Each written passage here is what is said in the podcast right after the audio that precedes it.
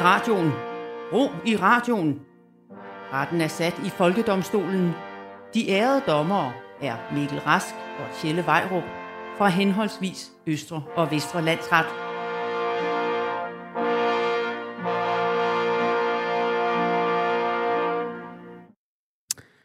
Vær hilset, ærede dommer Rask. Og vær hilset, ærede dommer Vejrup, og også hej til dig, der lytter med derude. Dette er Folkedomstolen på Radio 4, som er et program, hvor Mikkel og jeg gør os til dommer over aktuelle problemstillinger på hele det danske folks vegne. Ja, Folkedomstolen er dit talerør, øh, som vi altså lige holder og taler igennem. Øh, og det er fordi alle kender Folkedomstolen som begreb. Det er, det, det er der, hvor alt ligesom bliver diskuteret, især på nettet, meget voldsomt nogle gange. Folk ja. er rygende uenige. Men man kan aldrig ligesom vide, hvad folket kommer frem til. Man ved aldrig, hvad mener folket egentlig. Øh, de når aldrig frem til en endelig dom. Og det er det, vi gør her i programmet. Ja, det er ligesom det gode gamle tinge, man ja. havde inde i midten af landsbyen. Og øh, vi diskuterer sager uden nogen form for viden eller ekspertise, men vi afgør sagen. Og det er det vigtigste, fordi så kan du som lytter vide, hvad du skal mene. Og så kan du komme videre med dit liv. Ja. Øh, Du har sikkert noget opvask, der står, eller nogle madpakker, der skal smøres til i morgen. Ja, ja, i hvert fald. Det er derfor, jeg står her. I dag skal vi blandt andet dømme genåbningen af de små folkeskoleklasser, partihoppende politikere og oksemørbræd. Velkommen til Folkedomstolen. Folkedomstolen præsenterer sag nummer 1. Dommer Rask, du har dagens første sag med. Ja, der har jo været militærkup i Myanmar, eller Burma, øh, som det også hedder, og det er jo en kæmpe sag. Ah, kæmpe og kæmpe. Altså, jeg kan da huske, vi lige nævnte det i de danske medier øh, mandag morgen, men altså nu har de vendt sig til det, og nu er der, altså, der kommer ikke mere lige nu. Der, de vrider flere historier ud om Mikkel Hansens diarré efterhånden. Det er bestemt også en frygtelig begivenhed, det vil jeg 100% Meget. give dig. Øh, Men jeg vil stadig hellere anklage militærdiktatur. Okay, så ikke øh, specifikt det militære diktatur, der er i Myanmar. Nej, det ville jo kræve, at jeg ligesom vidste noget om det, og, og Ja, ja, uha. medier, medierne ligesom havde informeret mig ordentligt. Øh, så jeg, jeg vil gerne anklage alle mit militærdiktaturer øh, over en kamp. Det synes jeg virker, altså, det virker sådan lidt diskriminerende.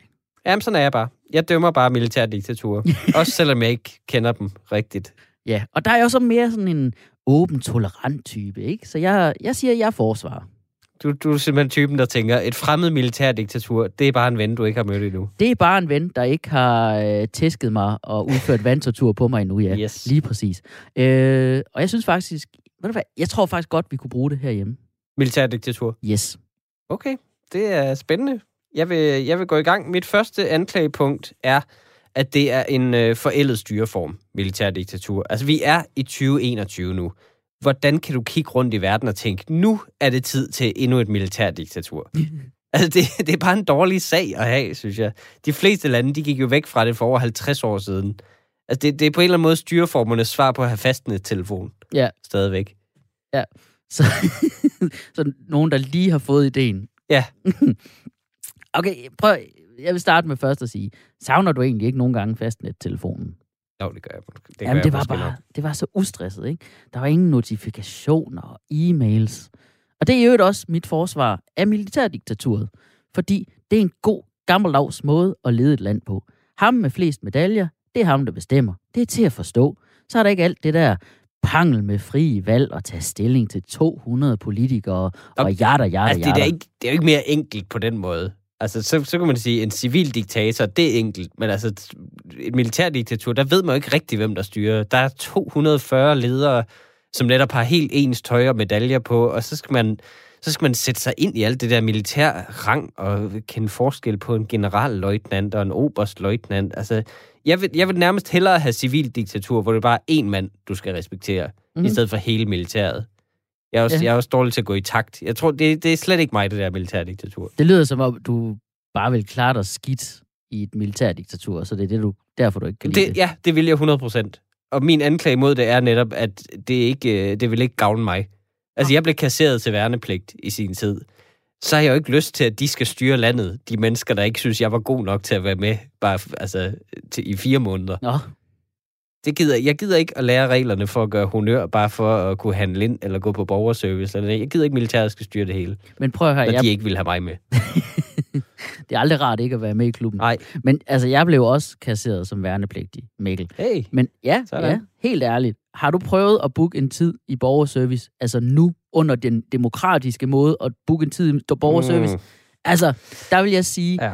hvis jeg bare skal lære en bestemt type honør som afløsning for det, det vil næsten være for nemt. Altså, jeg vil næsten gå så langt som at sige, at de kunne indføre, at man ligesom skal kommunikere med flag, som de gør i søværnet, ikke? Der, hvor at hvert flag betyder noget. Ja, ja, ja. Det vil stadig være nemmere, end at skulle gennemskue borgerservices bookingsystem. Hvor Du har- mange, ja, hvor mange gange ja. har du mødt, hvor, hvor mange gange har du prøvet at møde op i borgerservice, og så faktisk have det med, som du skulle have med? Det er ikke ret mange gange, det er det godt nok ikke. Ja, du har ret i, de, de kører tingene lidt strammere måske i militæret, men, men, men så kan man så også sige, altså et af, mit næste anklagepunkt, det er, at det er kikset også på en eller anden måde. For det er også sådan lidt en, altså, det, det, det, det, det, det er altid den samme måde, det ser ud på, det der militærdiktatur. Det er altid, det er så kedeligt og klamt at se på det der med uniformer, og det er altid samme æstetik med store parader, og folk, der marcherer i takt, og nogle kampvogne, der kører i gaderne. Det er ikke en, altså, der er ikke noget livsglæde der. Det, det er ikke en god måde. Det er sådan, de altid fejrer ting på, og det er, ikke, det er simpelthen ikke en god fest, det der med at gå i takt. Altså, man har aldrig set et militærdiktatur fejre noget med sådan en loose soul-koncert, eller noget god jazz, eller et eller andet. Det er altid det samme. En, to, Ja. en, to, en, Ja. to. Det Ja. bliver man træt af. Du siger, det er kikset. Jeg siger, det er skidefrægt. Fordi, jamen altså, det er klart, du ikke kan lide at gå i takt. Du har heller elsker ikke mænd i uniform. Ja. Ja, Altså, jeg vil, jeg vil elske, hvis der var kampvogne med, når der var optog i Danmark. Altså, man ser på ligesom på dronningens livgarde og tænker, ja, det ser da hyggeligt ud og sådan. Men altså, hvis vi rent faktisk blev invaderet lige om lidt, så ville I jo ikke kunne se, hvilken retning I skulle skyde i, fordi de har sådan en bjørn på hovedet. Nej, det er jo det, men det er jo faktisk det, at, at hvis det var militæret, der skulle styre Danmark, så ville det være dem jo. Altså, det ville jo være sådan Fætter BR, der gik rundt og bestemte over en. Det ville, det ville jeg ville føle mig simpelthen så dum. Ja, men det er da også derfor, at vi skal have det ligesom, øh, fordi det skal jo ikke blive fedt og bedre. Jeg tror, altså, jeg tror jo, at de parader, vi har i Danmark, kunne nyde godt af lidt militær disciplin. Okay. Pride, Pride-paraden for eksempel. Ja. Den er god, den er hyggelig, den er vigtig. Jamen, Men der er jo ikke styr på en skid. Har du været til en Pride-parade? De vælter Nej, rundt. Hvis man lige rigtigt. kunne sige, nu samler vi alle med karnevalstragter i den her kolonne, og så alle politikere, der vil samle billige pøbelpoint, de kommer i den her kolonne, og så alle tilfældige danskere, der ikke har gjort noget ud af deres udklædning, men bare fandt et flag, de kommer i den her kolonne, og så alle de her øh, fake-ass sponsorer, øh, de bliver bare hjemme, ikke?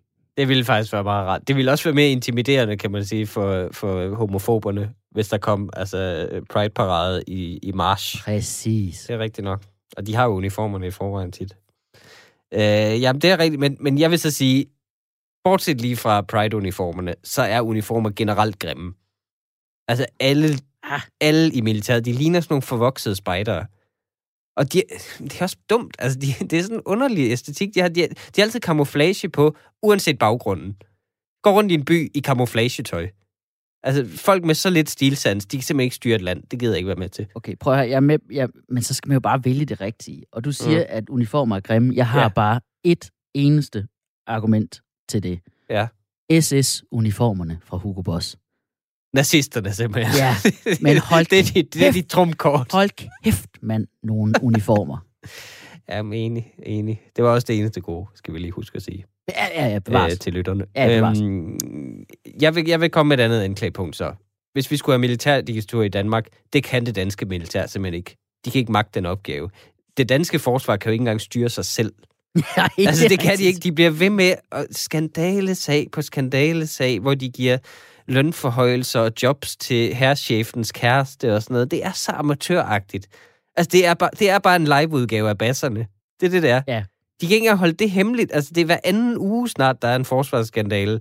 De ville jo ikke kunne holde en kupplan hemmelig. Nej. Altså, det ville, den ville jo, øh, de ville tabe den ud af et vindue eller et eller andet, og så, nå, nå, vi vil overtage et eller andet.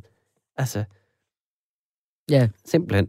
Ja. De, de, ville, de, ville, de ville fuck det op på en eller anden måde. Ja, ja, ja. Altså, men du taler jo, lige nu taler du jo om et totalt gennemskueligt styre, ikke? Jo, Og jamen, det er det, er det, de vil være. Det er jo præcis det, vi efterspørger fra vores nuværende regering. Gennemsigtighed vil simpelthen bare være inkompetente. Gennemsigtighed. Ja, ja det, er da, det er da sådan, man kommer for bugt med Det offentlighedsloven. Det kan jeg godt se. Ja. Det er perestrojka, det er glasnost.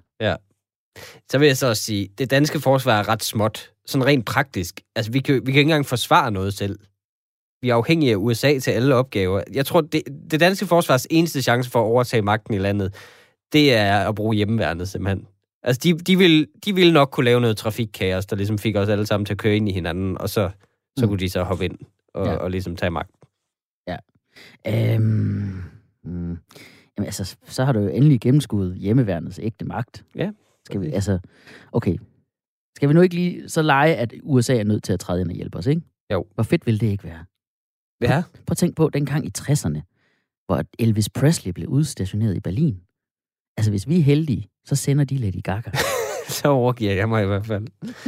Det danske militær er jo ikke sejt nok til at vælte landet. Det, det, med al respekt for dem, de kan ikke styre, de kan ikke vælte et helt land. Altså selv vores elitesoldater, det lyder sådan lidt danskeragtigt og hyggeligt. Altså de hedder jægersoldater, om de går rundt med andekald og orange vest på. Altså, og frømændene, det er vores andre seje. Uh, Øh, ja. han er frømand. Han kan klare alle fjender, undtagen en stork. Altså, det, det er bare ikke, det er ikke nogen, man ryster så meget i bukserne for. Nej, men hvis man skal have et militærdiktatur, så er det da, altså et uduligt militær, er det det perfekte militærdiktatur. Altså for Ja. os som borgere.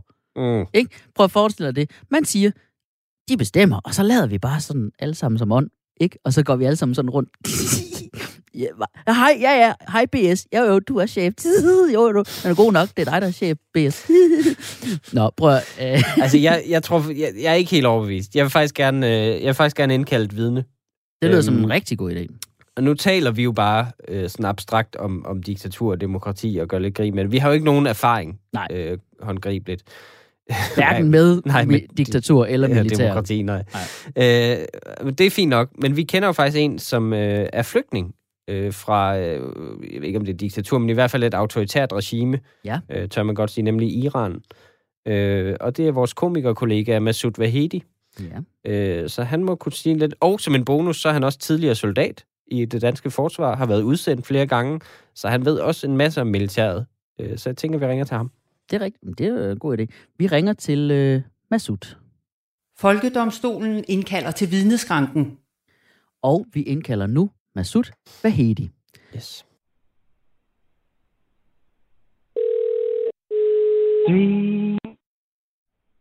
Hallo. Hej Masud, det er Mikkel Rask fra Folkedomstolen på Radio 4. Hej Mikkel. Hej, du er indkaldt som vidne i en sag, vi diskuterer her, for eller imod militærdiktatur. Uh, Og, øh, ja, og jeg er anklager i sagen. Nu har du jo personlig erfaring, kan man vist godt sige, med både øh, i hvert fald en form for diktatur og militær. Hvad er din holdning mm. til, hvis militæret skulle overtage øh, Danmark for eksempel? Jeg, jeg har et problem. Det kommer op, hvorfor militær det er. Okay, Fordi det danske militær har ikke, er ikke særlig dygtigt. De har ikke vundet nogen krige i hvor mange, mange hundrede år. det er sandt. Det er sandt. Altså, det, Okay. okay. vi har en russisk militær, de er meget effektive lige for tiden, eller det kinesiske. Så Ah, er det ja. godt for det, men det danske militær, Okay, okay. Der, er- der, er, jeg- der er jeg glad for, at du er, at du er imod i hvert fald, at det danske gør det. Mm. Øhm, er det korrekt, at du øh, som barn er, er flygtet fra, fra Iran? Teknisk set øh, øh, på en papir står der, at jeg er flygtet, men øh, jeg var seks år gammel, så det er ikke mig, der valgte at tage væk fra Iran. Jeg kom Okay. her sammen med min øh, søster og mor, øh, Okay. fordi dårlige forhold for kvinder i Iran. Ja. Nå, så det var og ikke, Jeg, jeg er mand jo. Ja. Så jeg er egentlig ikke flygtet, jeg er kidnappet. Så det var ikke, det var ikke dig, der som seksårig kom med ideen. Hvad for noget? Det var ikke dig, der som seksårig kom med ideen. Det var ikke mig, der lige havde den derhen. Jeg havde Nej, Nej, okay. okay. kan vi få, hvad hedder det, is til aftensmad. Ja, okay. Så min mor sagde, hvad med at tage til Danmark? Og så sagde ja, okay. Okay. Men med hensyn til øh, så din tid øh, som voksen i militæret, vil du sige, at altså, hvis nu det danske militær skulle, være, altså, skulle få held til at overtage Danmark på en eller anden måde, vil de være i stand til så at styre landet, tror du? Altså igen, vi havde svært ved at styre de lande, vi var inde i. Altså i, uh, Irak eller Afghanistan var Det er det, sandt. område, vi var i. Det er sandt. Så jeg har det ret svært uh, ved at se, at uh, vi vil være i stand til at styre Danmark. Okay. Uh, Mm. men, men, men måske gøre det lige så godt, som de gør det nu i dag. uh, som det civile miljø civile diktatur, skal jeg sige det. Vi ved alle sammen godt, Mette Frederiksen er en diktator. Okay. Den, den har vi ikke tid til at gå ind i, men øh, vil du som forsvar lige øh, afhøre vidnet? Det er rigtigt. Jeg, så vil jeg som forsvarer for øh, militærdiktaturet gerne afhøre vidnet. Masud Vahedi. Øh, lad os dykke lidt ned i militæret. Var det ikke også en god tid øh, i dit liv? Uh, det, det, det, var, det var en dejlig, uh, hyggelig tid sammen med uh, trængeren, så det, det kan man godt sige Ja. er en fordel. Og, altså, at give våben til folk det er altid dejligt. og du er jo øh, du er jo selv militærmand. Øh, så øh, Mm. du kunne jo teknisk set blive militær diktator. Altså, vil du egentlig ikke godt kunne lide det? Det er en fremragende idé. Ja. Det har jeg altid, det har jeg altid drømt om, siden jeg var lille. Ja. At kunne få lov til at være en diktator. Ja. Og jeg vil være en fremragende en. Okay. Fordi jeg vil ikke være, jeg vil ikke være en af de der folk, der sådan, hey, lad os lige prøve at åbne op. Jeg vil være tyrannisk. Okay. Jeg ved, jeg vil slå hårdt. Okay. Og det vil bare være godt for alle. Nej, men det vil være godt for mig. Ja. Og det, det er det vigtigste ved at være, Okay. hvad hedder det, diktator. Det er at tænke på sig selv. På alle, man skal tænke på sig selv først. Det er Klart. det dummeste di- diktator, det gør, de tænker på folket. Det gør jeg aldrig nogensinde. Nej, det er klart. Jamen, altså, så tror jeg faktisk ikke, at vi har flere spørgsmål Tusind til, tak, til. Masud. Tak, fordi du vil være med. Det var, det var så let. Hej. Åh, oh, nå, så kan man lige til at øh, afbryde ham i Ja. hej. Øh, Altså, det, jeg kan godt se, at det er lidt mere nuanceret, end, øh, end jeg måske lige tænkte først. altså, Masud har jo øh, Han har langt en god flere, pointe. Lang, og langt flere forudsætninger til at sige noget om det her. Jamen, det er har. rigtigt. Det er rigtigt, han har prøvet begge dele. Altså, måske... Jeg synes, han kommer med en god pointe der, hvis det, hvis det er godt for en selv. Ja. Altså, måske kunne jeg godt acceptere militærdiktatur, hvis det ligesom var altså, mine mærkesager, de støttede, for eksempel. Eller hvis jeg fik en god stilling, højt placeret på en eller anden Jamen, måde. Se, det er jo sådan, diktatur altid bliver indført. Lige præcis det der med, at der er nogen, der lige har noget at vinde. Ja, ja. Now we're talking, ikke? Jamen, jeg, jeg vil godt give det et skud så. Ja. Det, jeg, mit, jeg tror, mit problem er, det er, det er altid så endeligt. Nå. Man ved, når nogen tager magten ved, ved vold eller ligesom et kup, så giver de aldrig slip. Og det er et problem, for så sidder de ind til det bliver helt forfærdeligt. Okay, men hvad hvis vi så lavede en aftale om, at de, de gav slip? Altså, så Mm. vi sige, okay, nu har vi lige en måned til at starte med. Se, om det er noget for os. Det, jamen, det er faktisk smart. Ja. Altså, man kan, jo, jeg kan godt se, man, altså, man kan jo ikke i princippet være imod en styreform, som man ikke har prøvet. Det er, det, jeg vil indrømme, at det er faktisk lidt kredsen. Det er lidt kristen, ikke? Jo. Ja. Er du klar til at fælde Jeg, den op? jeg vil gerne fælde en dom, så. 10 kendes for ret. Der må gerne indføres militærdiktatur i Danmark, men det skal være som et prøveabonnement. Lidt med samme vilkår som hos Gyldendals Bogklub, så vi lige kan få alle fordelene, og så hurtigt melde os ud, før regningen kommer. Skal vi rykke videre til næste sag? Det synes jeg. Folkedomstolen præsenterer sag nummer 2. Og du lytter til Folkedomstolen på Radio 4, hvor Mikkel og jeg har læst jura på aftenskole hos en nigeriansk prins de sidste to uger, for at kunne bedømme, hvad der er op og ned i aktuelle sager og tendenser i samfundet og verden. Ja, vi var jo netop et smut forbi Myanmar, meget uvandt for vores program, sådan at tage hensyn til, hvad der sker i resten af verden. Ja, men det er også meget typisk af os at sjofle så alvorlig en sag. Ja, Ja, nu skal vi tale øh, madvarer og klima.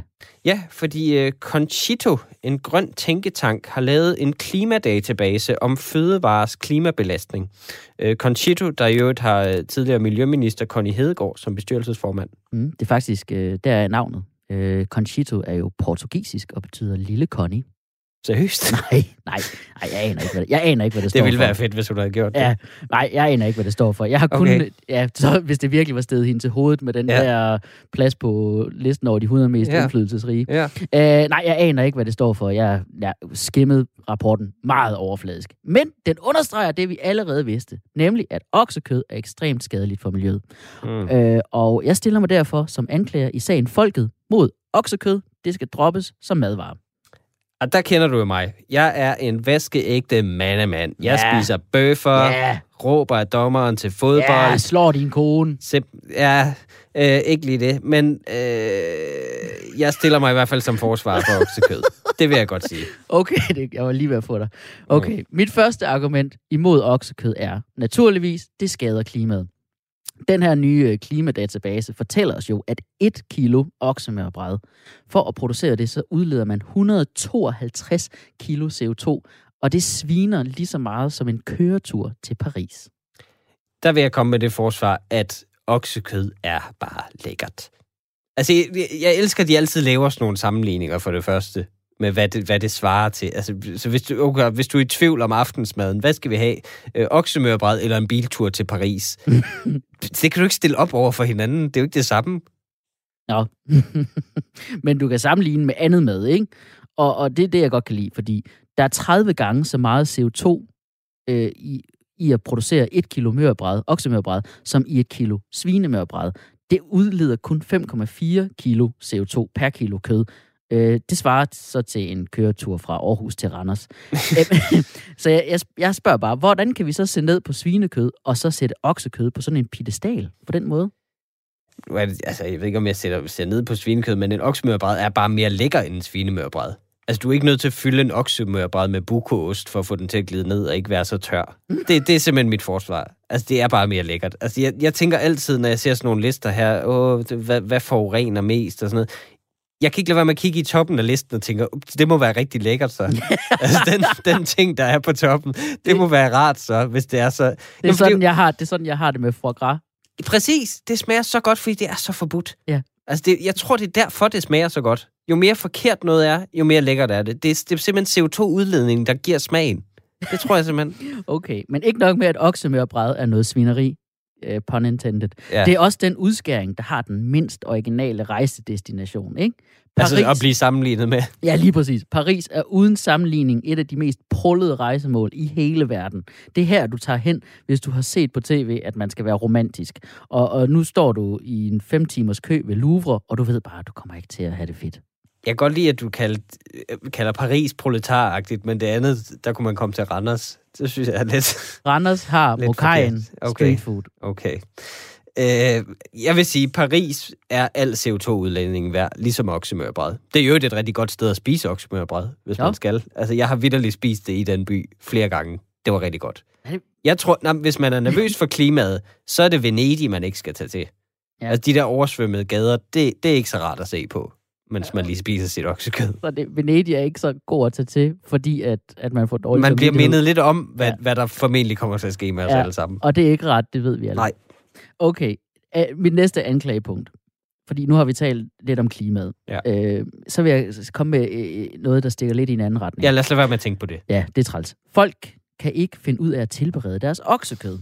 Altså lad os lige træde et skridt væk fra mm-hmm. Mhm. klimadebatten. Øh, den er for tung til vores lønniveau, ikke? Ja. En anden grund til, at oksekød skal forbydes, er, at mennesker ikke kan finde ud af at tilberede det ordentligt. Altså vi danskere, vi er, sådan, altså, vi er så lavkulturelle, når det kommer til mad, at vi simpelthen har taget årtiers salmonella-hysteri, og så har vi oversat det til oksekød, som skal gennemsteges til de er så brankede. Du ved, altså de, de, de der forkullede nogen, hvor, de, hvor der kommer en eller anden idiot forbi og siger, hov, nu er kullene faktisk perfekte. Men det er Og ikke så kul. mener han, det var... Ja, det er ikke kul, det er en, det er en minutsteak. Ja, vi kan godt blive enige om, øh, at det er en dødssynd at stege det Ja. så hårdt oksekød. Altså, det, det skal straffes med, at man selv bliver stegt lige så længe, som man har givet den stakkels bøf. Altså et decideret stegt, eller måske bare sådan stegt, hvor man bliver sådan presset lidt på nogle holdninger. Ja, ja eller det er enten det ene eller det Ens andet. Jeg vil, gerne, jeg vil gerne fysisk Ens stege de kone steges, steger der lige. Ja. Nå, undskyld. Nej, men det, men det er jo ikke et argument imod oksekød, synes jeg. Det er et argument imod mennesker og Ja. deres dumhed. Jeg vil forsvare oksekød ved at sige, at der har du trods alt valget, om du vil ødelægge det. Altså ja. svinekød, som du siger, det skal jo ifølge officielle retningslinjer skamsteges. For vi, aldrig, vi, vi kommer simpelthen aldrig til at stoppe med at give grise medicin og, og MRSA og alt muligt. Salmonella. Oksekød, der kan du stadig faktisk spise en tartarmad. Du kan godt, det kan godt være, at du lige skal lukke øjnene og lige krydse fingrene, men det, det er altså magisk kød, hvis du kan spise det råt. Det vil jeg sige. sige. Okay, men ja, så, så bevares, så kan du spise det råt. Men altså... det, jeg, jeg kan bare ikke... Det ene ting er, at, at det skal så er det enten fuldstændig gennemstegt eller helt råt. Ja. Men en anden ting er også, vi siger, altså danskerne siger stig. I stedet for steak. Ja, ja. Og når vi så en gang imellem får svunget os op til den der, den ægte danske nationalret, som vi jo alle sammen ved er spaghetti og kødsovs, så kan vi jo ikke engang stole på, at krydderier og kødets kvalitet kan klare det. Så danskerne, de pisser det til med sovsekulør og ketchup. Hvis du er gæst hos mig og putter ketchup på maden, så skal du forlade mit hjem. Altså, jeg synes, du tager det i nogle andre retninger. Jeg, igen, jeg er enig i det, at utilgiveligt madscenarie, men så prøv, altså, det, det er frygteligt at ødelægge oksekød på den måde. Fuldstændig enig, men det er jo kun et argument for, hvor godt oksekød er i sig selv. Prøv at forestille i jo et, det samme scenarie, hvor der er ketchup smadret ud over det hele og sovsekulør, men med plantefars. Mm. Mm. Altså er der lige tanden mere ulækkert, synes jeg. Ja. Derfor skal vi helt klart beholde oksekød. Jeg synes, de fleste af os har ikke fortjent oksekød. Det har du faktisk ret i. Altså, jeg, jeg kan godt gå med til at begrænse forbruget af oksekød. Så længe det kun er mig og andre elite mennesker, der får lov til at spise det. Os, der kan finde ud af at, at stege det medium rare, ikke? Ja, Hvis du spiser det mere stegt end det, fair nok, så, så må du ikke længere. Det okay. vil jeg godt gå med til. okay. Så for at opsummere, så synes jeg altså, at vi danskere skal have taget oksekød fra. Simpelthen fordi vi ikke fortjener det. Okay, sidste anklagepunkt, vi kan nå. Ja. Øh, der er bedre alternativer, faktisk. Altså en oksekød. Det er typisk forsvar for oksekød fra sådan nogle boglamme macho-mænd. Åh, de kan ikke klare sig uden protein. Som om de har den fjerneste anelse om, hvad protein er, og hvorfor det er nødvendigt. Ikke? Men mm. Ved du hvad? Sorte, sorte bønner, mega rige på proteiner. Kidneybønner, det har lige så meget protein som oksekød. Og så kan man jo bare lave en chili sin carne, altså det er uden karne. Ja, tak. Det Og, ved i jeg godt. øvrigt, og, så, og så skal man i øvrigt også droppe risene, fordi det er kun på festivaler og til håndboldafslutninger, at man spiser chili con carne eller sin carne med ris. Altså, nu vil jeg sige, bønder giver jo også luft i maven, så det er vel også en slags CO2-udledning. Altså, det, det, det kan godt være det. er- Jeg, jeg synes, man, oksekød er bare fantastisk. Jeg, jeg, det kan ikke siges bedre. Det, din mund afgør det. Altså, det. Og chili sin carne, det navn siger jo alt om, hvor fantastisk oksekød er. Selv de folk, der nægter at spise oksekød, nævner det stadig i rettens navn. Det er jo ikke chili con bønner. Det hedder det ikke. Det er chili sin carne uden kød. Man skal lige undskylde. Bare lige så du ved det, der er altså ikke kød i det her. Ja. Mens de desperat prøver at lade, som om det smager lige så godt. At det her, det er alle samtaler, når nogen spiser chili sin carne.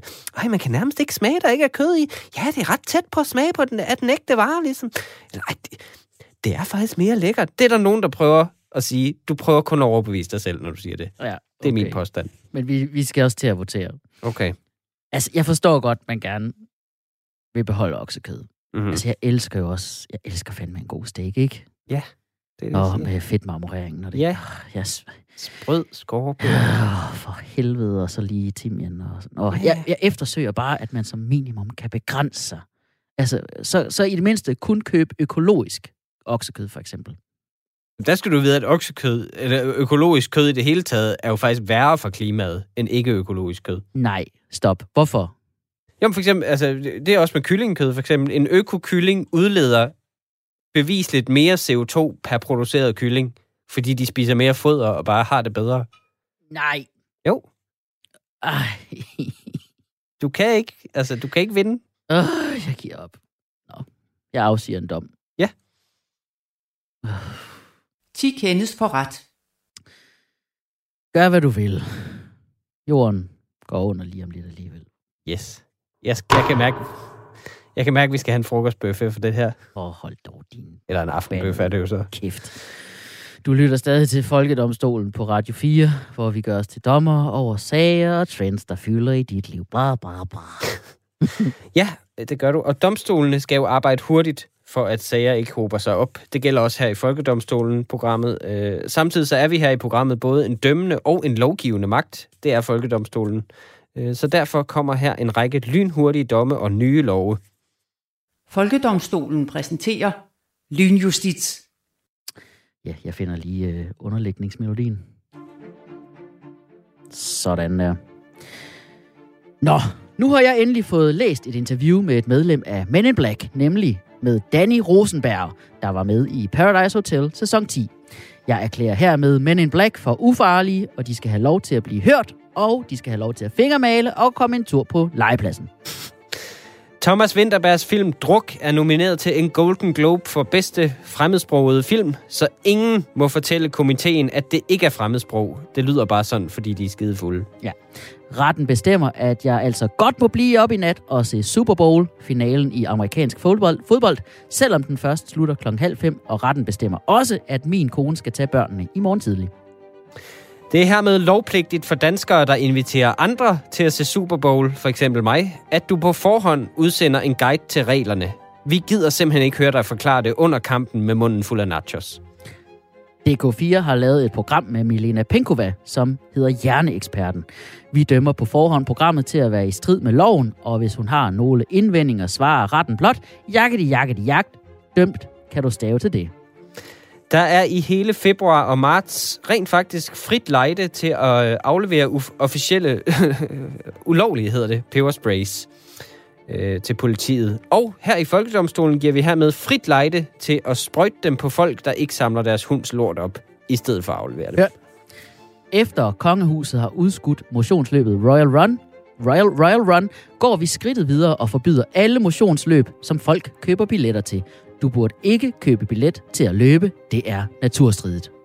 I stil med regeringens idé om coronapas, skal der fremover medbringes musiksmagspas, hvis du skal forsamles til en fest. Hvis du har et stempel i fra Casey, så må du for eksempel slet ikke røre ved playlisten. Efter konservative har meldt ud, at de faktisk er indvandrerkritiske, dømmes de til at vinterbade iført en burkini.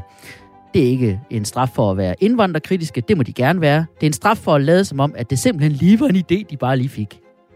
Det straffes med 14 dages fængsel og at poste et somi billede af en faste lavnsbolle. Og det straffes med 30 dages fængsel at poste noget ironisk om, at folk poster alt for mange billeder af fastelavnsboller. Mhm. Og det straffes med 16 års fængsel, altså dansk livstid, hvis du laver en faste lavnsbolle med for lidt creme i. Det samme gælder for kanelslejle, hvor der er sparet på remonsen. Hvorfor lave tørt bagværk? Altså, jeg forstår det. Er du Hitler eller hvad? Enig. Der skal ikke være den der tørre ring udenom. Der skal, være, altså, der skal også være glasur hele vejen ud. Præcis. Yes.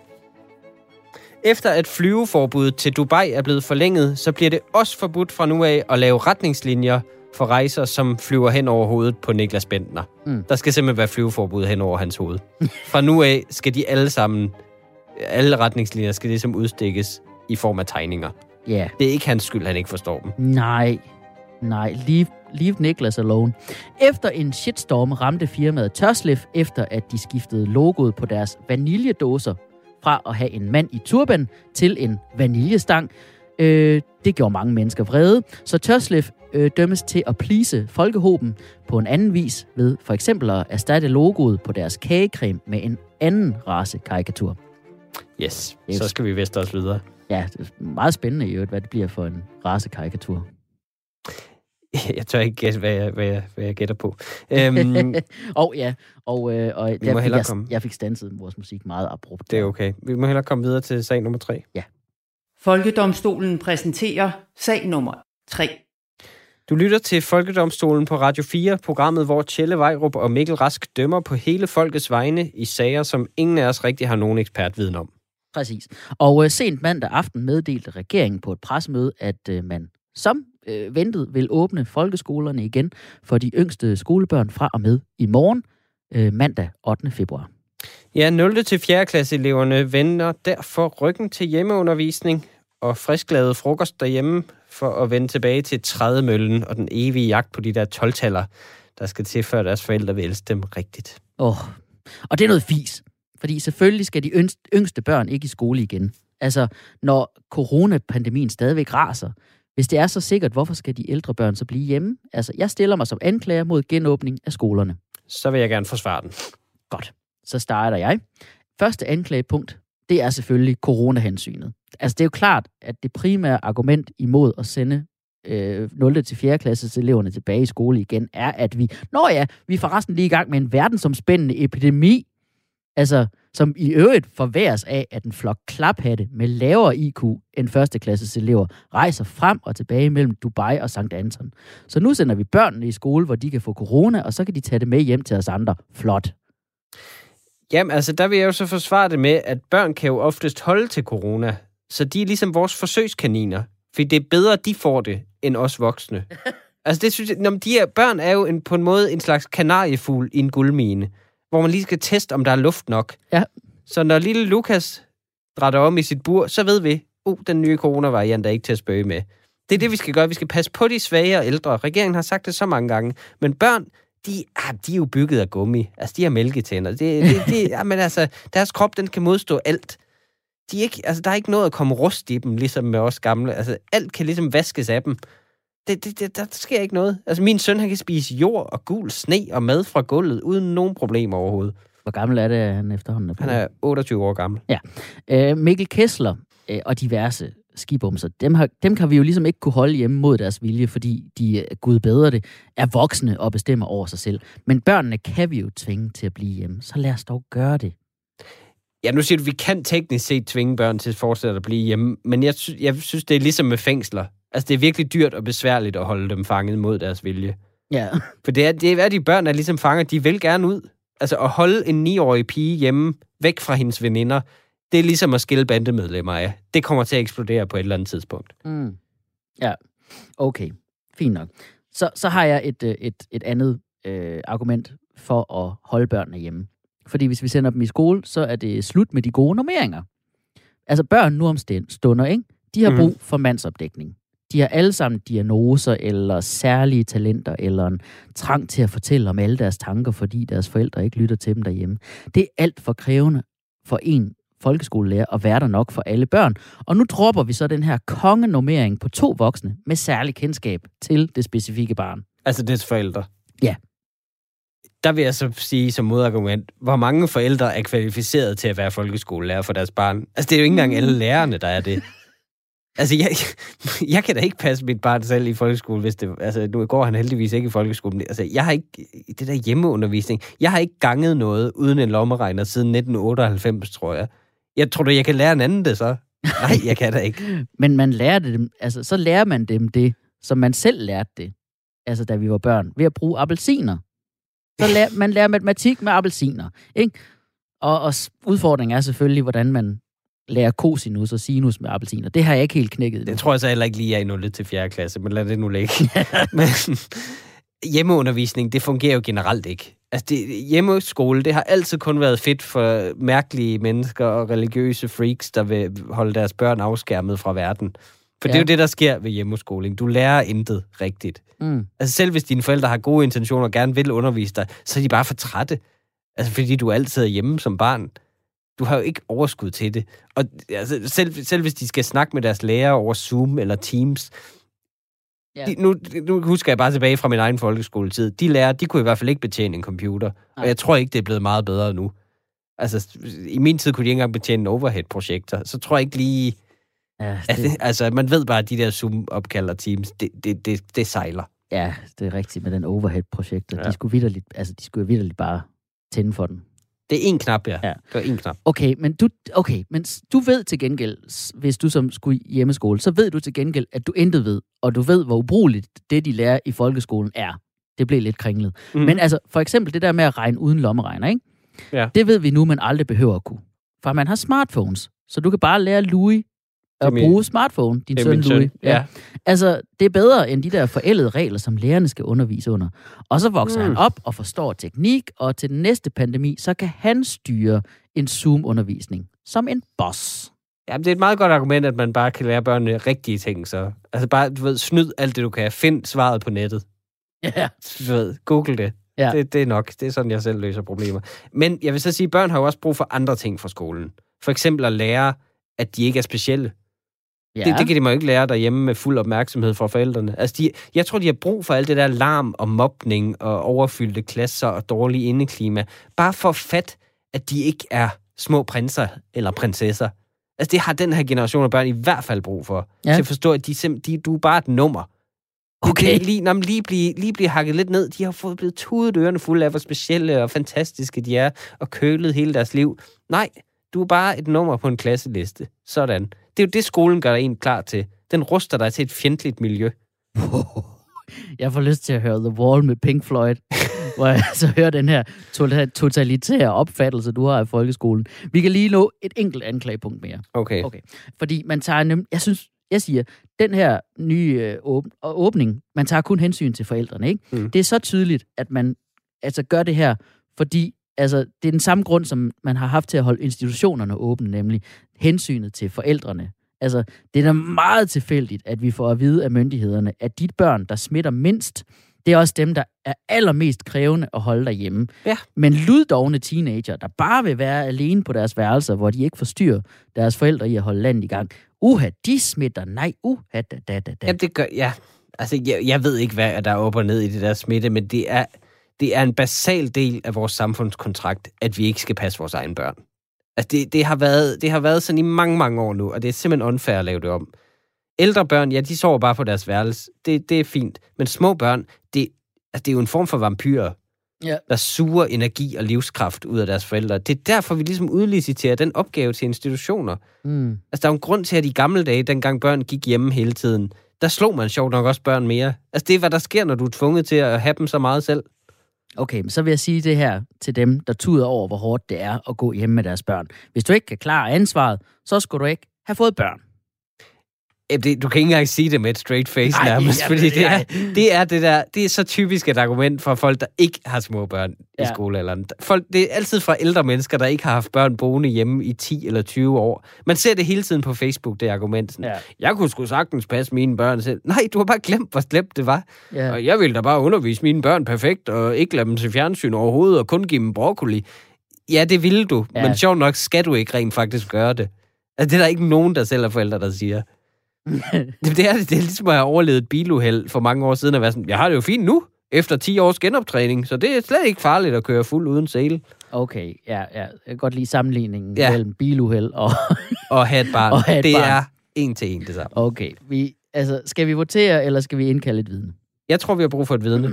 For den her sag bliver alt for principiel bare med os to. Jeg Ja. tror, vi skal bruge noget vidne med noget hands-on erfaring Ja. ja. og noget på spil. Ja, lige mine tanker. Øh, så det, jeg synes, vi skal gøre, er faktisk, at jeg synes, vi skal øh, simpelthen ringe til øh, Tine Marie Nielsen. Mm-hmm. Øh, vi indkalder hende, øh, for hun er folkeskolelærer. Okay. Folkedomstolen indkalder til vidneskranken. Tine Marie Nielsen ringer vi til nu.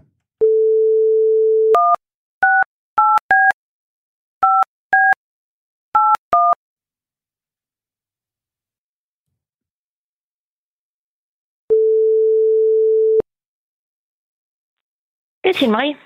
Hej, Tine Marie. Vi har indkaldt dig til vidneskranken i sagen om, hvorvidt øh, 0. til 4. klasses eleverne skal sendes i skole igen. Øh, det er jo et folkedomstolen. Der, der Ja, ringer bare, hej. ja, så du ikke er forvirret. øhm, du er, øh, Tine Marie, ud over at være komiker, også folkeskolelærer, og du underviser til dagligt hvor? Øh, lige nu er jeg ret nok på barsel, men ellers normalvis underviser jeg på skolen ved Søerne øh, på Frederiksberg, og har 9 årgang der. Okay. Skud ud. Øh, men min, øh, min, min, min, min klasse er også øh, folkeskolelærer. Derfor så Mm. er jeg, er jeg lidt ind over det alligevel. Okay, har du prøvet at fjernundervise? Ja, det har jeg helt. Altså, jeg er først lige gået på barsel. Så jeg hele den første lockdown, der har jeg fjernundervist Okay, i stor stil. men din kæreste, han underviser så på log, eller på fjernunderviser nu? Lige præcis. Som, ja. Okay, jeg er anklager i sagen, og jeg mener, at vi skal, sende, vi skal ikke sende børnene tilbage i skole.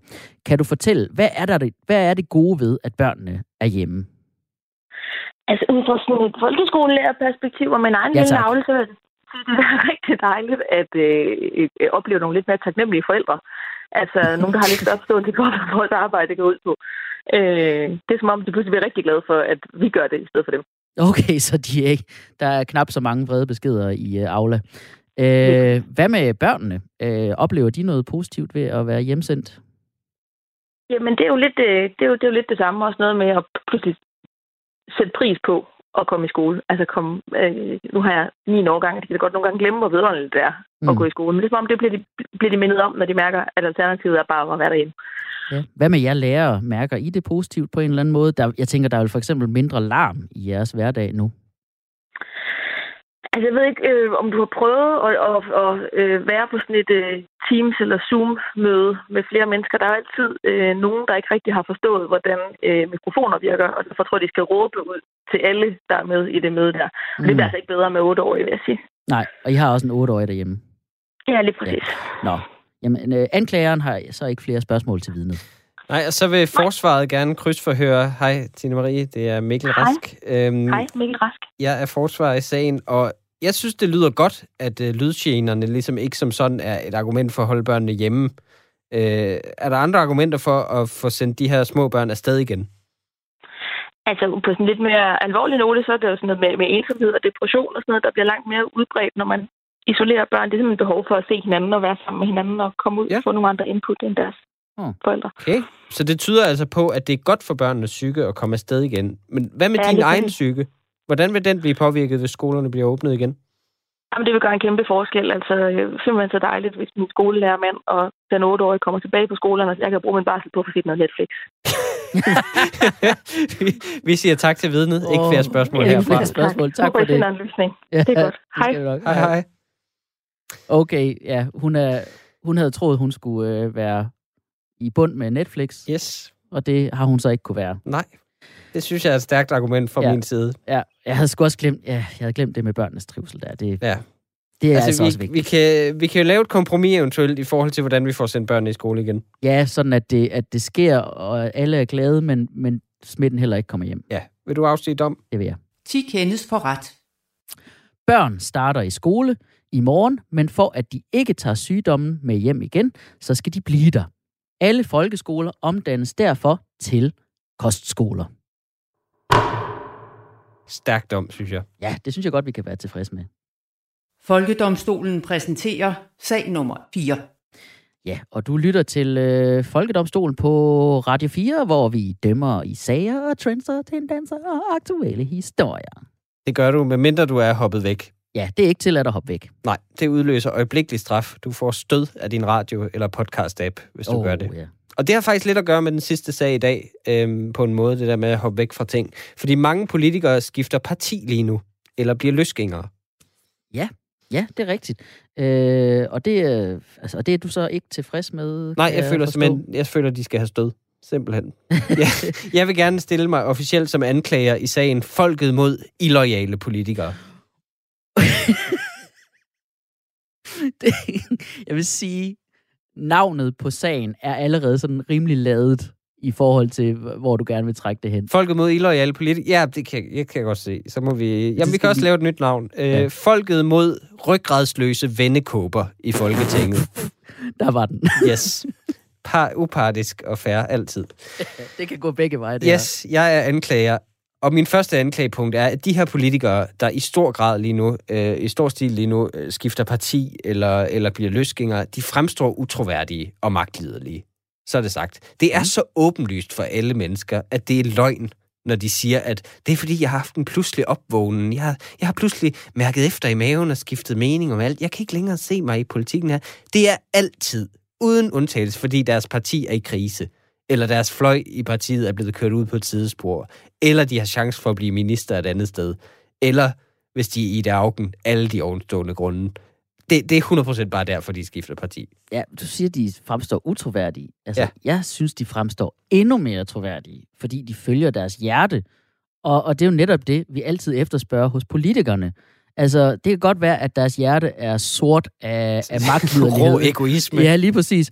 Men altså, øh, før var de sgu da låst af partilinjer, og så sad de der og var sure. Nu skrider de, hvis frokostordningen den ikke har en vegansk mulighed eller et eller andet. Altså, det er sgu da troværdigt. det kan godt være, det er derfor, I det augen er gået. Øhm, nej, men så sig det i det mindste ærligt, vil jeg sige. Det burde simpelthen ikke være lovligt at skifte parti, uden at altså, gøre et eller andet, der, der viser, at du, du offrer noget for det. Altså, mm. Mm. så, må du, så må du skulle skære et fingerled af, eller et eller andet, for at vise, du mener det. Hvis det virkelig er sådan en dyb overbevisning, der driver dig. Hvis du har tænkt dig at påstå det, Ja. så skal du også af med en finger. Okay, Stille og roligt. nu sammenligner du så dansk politik med den japanske Yakuza. Nej, det synes jeg ikke. Det, det, det skal vi ikke sige om de pæne mennesker. Jeg, jeg, jeg, jeg, jeg, jeg, kan godt lide det, fordi så Ja. skal de også, altså så synes jeg også, så skal de også smide overtøjet, og så vise de der helkropstatoveringer af køjkarper, imens fingeren ryger, ikke? Præcis. Jeg tror, de vil gøre det, altså fordi det er deres samvittighed, der byder dem at gøre det, ligesom den byder dem at stifte parti, skifte parti, ikke? Ja, ellers stifte et nyt. Det gør de jo også gerne. til, af til. jeg, jeg køber ikke, at de følger deres egen samvittighed. Altså, det viser jo bare, hvis, hvis du er så utilfreds med dit parti, så viser det jo bare, at du er en dårlig politiker, hvis du ikke ligesom kan få din vilje igennem i partiet. Så er du bare dårlig til at debattere. Og ligesom trumfe det. Hvorfor skulle du så kunne det i et nyt parti? Fordi de får luftforandring. Det er da det, der kan gøre udslaget. Og vi ved jo efterhånden, at, øh, at dansk politik, det er altså fuldstændig ligesom folkeskolen. Enig. Ja, alle er i klikker og låst helt fast i deres faste mønstre fra den gang, de var unge og kiksede. Og som to mænd, øh, dig og mig, der begge var rimelig kiksede i folkeskolen, Der talte du tal for dig selv. øh, to mænd, og, men så kom vi væk, og nu er vi begge to stærke rollemodeller med adskillige Euroman-forsider i bagagen. Altså, vi kan da skrive under på, hvad luftforandringen kan gøre, ikke? Jeg elsker, du begyndte den løgn, at vi har Vi har været på forsiden af Euroman, og, mange gange og i, I skal, i vores eget hoved. hvis folk vil modbevise det, så skal de finde alle forsider af Euroman. Det er rigtigt. Jeg synes bare, at det mest samvittighedsfulde som politiker, det vil være at sige, prøv, jeg kan ikke stå inden for mit parti, dets linje er forkert nu, whatever det nu er, så nu kvitter jeg politik i det hele taget. Ja. Det vil være en protest, der vil være til at tage føle på. Så hvis ikke partiet laver sig om, så, så er jeg ude af politik fuldstændig. Ah. Og I får selvfølgelig mine stemmer tilbage, dem bruger jeg ikke bare selv som en lille kujon. Det vil være fair. Ja, det er bare en, det, det er endnu mere vattet. Det har aldrig haft en effekt at kvitte politik helt. Se bare, hvordan det gik Nasser Carter, ikke? Han forlod jo faktisk politik på et tidspunkt. Ja. Og så glemte vi alt om ham. Det var fantastisk. Men så vendte han så heldigvis tilbage til Folketinget igen. Ja, nu, ja, jeg, kan, jeg, kan, jeg kan lide begge dele. Jeg kan både lide en verden, hvor Nasser Carter er der og ikke er der. Og, øh, men han vendte Den tilbage... ene er tryg, den anden er meget spændende. Ja, lige præcis. Men han vendte tilbage til Folketinget igen i ja. Ja. 2015. Og Ja. der siden, der har vi jo hørt om ham hele tiden. Ikke? Så imod, altså, vi hørte intet om ham, da han var væk. Nu hører vi om ham hele tiden. Ja. Bevares, det vi hører om ham, er fordi han Det er ikke har... gode ting. Nej, det er fordi, han har en hobby med at mobbe og true kvinder på livet. Men altså, dårlig omtale er bedre end ingen omtale. Altså, jeg, jeg vil gerne bare have alle politikerne er væk, som set. Jeg, jeg synes, det er forvirrende, det her. Ja. Jeg føler ikke super meget... Det, mit næste anklagepunkt er, at det er forvirrende, når politikere skifter parti. Ja. Jeg følger ikke super meget med i politik. Sådan har, det deler jeg nok med mange danskere. Jeg synes, det er svært at huske, hvem der er hvem i politik. Når Ja. prøv at tænke, en gang før alt det her partihopperi, der vidste man, at Anders Fogh, det var ham i Venstre. Og enhedslisten, det var dem med grimme svætter på. Det var en enkel verden. Den til at forstå. Nu fiser de jo bare rundt på kryds og tværs. Man kan aldrig huske, hvem der er hvem nu. Mm. Altså, fordi det er de samme mennesker, der sidder der. De har bare skiftet parti syv gange. Altså, de har samme forhold til partier, som min kone har til morgenmad. Oh. Der er altid et eller andet nyt projekt i gang. Så, så er det mysli, så er det chia-grød. Så vil hun have en juicemaskine. Vælg nu bare en ting og kør med den. Jeg kan ikke have det. Men altså, women be shopping, Mikkel. women be shopping, and politicians be shopping. Ja. Hvis du bare er tro mod dig selv, baby, så skal det nok gå alt sammen. Altså, de siger bare, de siger altid, nu skal det være, nu skal der ske ændringer, og de vil riste deres mysli selv, men vi ved jo godt, det ikke sker. Så bare lad være med at blive skuffet. Altså, gør som mig, og udvikle sådan en total apati over for alt, hvad der sker i politik og morgenmad. Jeg, jeg kan bare ikke slippe det. Altså, jeg kan ikke slippe det der med, at der er et moralsk forfald i det. Ja. Mit næste anklagepunkt er, at de er ikke tro mod deres parti. Mm. Altså, der er nul loyalitet længere. Det er blevet ligesom, det er blevet rent Paradise Hotel. Ja. Altså, alle alliancer i Folketinget, de er afhængige af, hvem du kan skubbe ud for at få præmien. Der er ikke plads til nogen ægte, dybfølte idealer længere. Der er ikke nogen, der bare mener noget, og så prøver at få det igennem. Det er altid strategi. Mm. Ja, ja. Altså, jeg, jeg, jeg forstår ikke den der øh, kærlighed til loyalitet. Jeg elsker jo Paradise Hotel, og jeg tror. Mm. helt seriøst, Folketinget ville fungere bedre uden, altså under de regler, ikke? Rikke Jørgensen, okay. der står der og taler langsomt og bilder dem ind, at der er en morder løs på Christiansborg, og så render Nick Hækkerup og Jan Bøje Mathisen rundt og puster sig op, som de der macho boys, de er. Men de er også pisse bange for at blive fiktivt myrdet, ikke? Loyalitet, det er overvurderet. Den vil alligevel altid klinge hult, give mig underholdning i stedet. Jeg kan godt, jeg kan godt se, at hvis, hvis det endelig er, så lad os, så lad os omfavne det. Men jeg tænker, altså, det er også bare et tegn på deres dumhed jo. De er jo lige så dumme som dem i Paradise. Ja. Altså, når en som Jens Rode kan finde på at sige, han har skiftet parti flere gange i øvrigt, han kan finde på at forlade de radikale ved at sige, de går for meget op i feminisme og klima. Hvad havde du regnet med, Jens? Altså, har du ikke læst brochuren? Men jeg forstår godt, at Jens Rode han er forvirret, ikke? Fordi alle de her retningslinjer fra partierne, de er ikke transparent glass light. Da, da, da, da. En lille reference til, at uh, Jens Rode engang sang den sang i fjernsynet. Ja, det er rigtigt. Det Men okay, vi skal votere. han. Okay. Hvad, helt seriøst, hvad vil du helst have? At partierne er fyldt med sure politikere, der sidder og mukker, fordi de er låst fast i et parti. De melder sig ind som 14-årige. Altså, ingen bør være så låst af deres fejl som teenager. Jamen, du har ret. Jeg, jeg vil bare gerne have så, at vi indfører et system, så det ikke er sådan et miskmask hele tiden. Ja. Kan, man ikke, kan man ikke lave sådan en transfersæson, ligesom i sport? Jo, så kan de bejle til hinanden der, og så resten af året, så skal de koncentrere sig om at passe deres arbejde for os, folket. Du Ja. øh, kan afsige dom. Det gør jeg. 10 kendes for ret. Partihop er fortsat godkendt, men der indføres transfervinduer ligesom i fodbold med samtaler i juli og december, og så må du kun skifte parti i august og januar. Det var godt. Jamen, øh, tak, for, tak for det, Mikkel. det var alt for denne udgave af Folkedomstolen, øh, hvor vi har fået øh, dømt øh, i nogle meget vigtige sager. Husk, at du kan høre os som podcast på Radio 4-appen, øh, Apple Podcasts, Spotify eller Podimo. Og øh, vi er tilbage igen næste søndag 20.05. Sig hej hej Mikkel. Hej hej Mikkel. Retten er hævet.